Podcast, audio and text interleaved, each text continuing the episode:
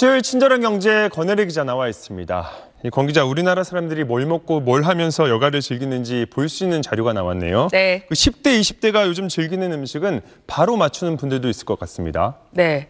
이른바 마라탕으로, 그러니까 마라탕으로 식사하고 디저트로 탕후루를 먹는다. 이 코스를 간단하게 줄여서 요즘 많이 쓰는 말인데요. 네. 방금 보고 바로 아셨거나 아, 나 당연히 해봤지라고 생각하셨다면 본인이 10대, 20대 아니면 가족 중에 10대, 20대가 있는 분일 겁니다.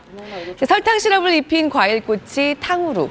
2010년대 후반에 우리나라에 상륙한 걸로 알려져 있는데 지난해 그야말로 열풍이 불었습니다. KB 국민카드가 지난해 간식 업종의 신규 가맹점 등록률을 집계해 봤더니요. 탕후루 전문점 2022년 말에 비해서 무려 1,339%가 늘어났습니다. 신용카드와 체크카드를 더한 매출액도 1,678% 증가했습니다. 그러니까 2년 전까지만 해도 그렇게 흔하지 않았던 탕후루 전문점이 그만큼 폭발적으로 늘어났다는 얘기입니다. 하지만 전체 디저트 전문점 시장에서 탕후루가 차지하는 비중은 아직 7%에 그칩니다. 그만큼 연령대를 많이 타는 간식이라고도 할 수 있습니다. 탕후루 전문점의 매출을 올려주는 연령대는 역시 20대가 가장 많습니다. 그 다음이 40대인데요. 그러니까 본인이 좋아하는 사람도 적지 않겠지만 40대 부모가 어린 자녀를 위해서 자주 많이 결제해줬다고 유추할 수 있는 결과입니다. 어린이 청소년들 사이에서 탕후루 인기가 너무 좋다 보니까 지난해 국정감사에서 당 과다 소비로 인한 소화 비만이나 치아 건강 우려가 커지고 있다면서 탕후루 전문점 대표를 증인으로 출석시킨 적도 있었죠.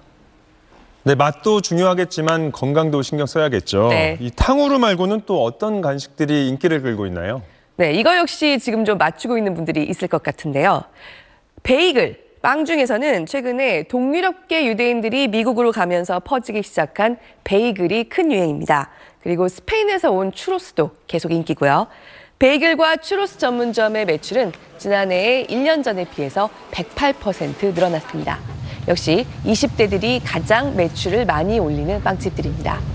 2022년에는 떡과 한과, 그러니까 우리 전통 간식을 요즘 스타일로 새롭게 개발하거나 포장한 곳들이 큰 인기를 끌었다면 2023년의 간식 트렌드는 그야말로 다국적이었습니다. 특히 디저트는 아니고 식사류인 아까 보셨던 마라탕도 마찬가지지만요. 2010년대 후반에 지금 탕후루 못지않은 인기를 끌었던 타이완식, 이른바 대만 카스테라나 흑당 버블티처럼 중화권, 특히 타이완에서 온 간식들이 몇 년째 인기와 화제의 바통을 차례로 넘겨받고 있는 게 특징입니다. 그래도 디저트 전체 매출에서 차지하는 비중이 여전히 가장 큰 건 역시 아이스크림, 그리고 우리 전통 떡과 한과인데요. 기존의 비중이 높은데도 지난해에도 관련 매출액이 각각 7%와 13%씩 꾸준히 늘어나는 모습이 나타났습니다. 디저트를 가장 즐겨 먹는 연령대는 40대로 집계됐는데요. 탕후루의 예처럼 본인보다 자녀에게 사주는 경우가 많을 걸로 추정되는 결과긴 합니다. 20대와 30대도 달달한 디저트를 엇비슷하게 많이 소비하고요. 50대부터 줄어드는 편이었습니다. 네, 여유 시간에 세대별로 뭘 하고 노는지도 조사한 게 있네요. 네. 마라탕을 먹고 탕후루를 들고 코인 노래방에 가거나 무인 사진관에 간다.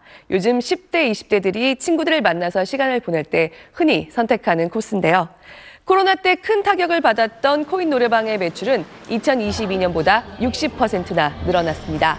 일상이 회복되면서 코로나 기간에 급감한 오락 서비스 업종의 매출액이 다시 빠르게 늘고 있는데요.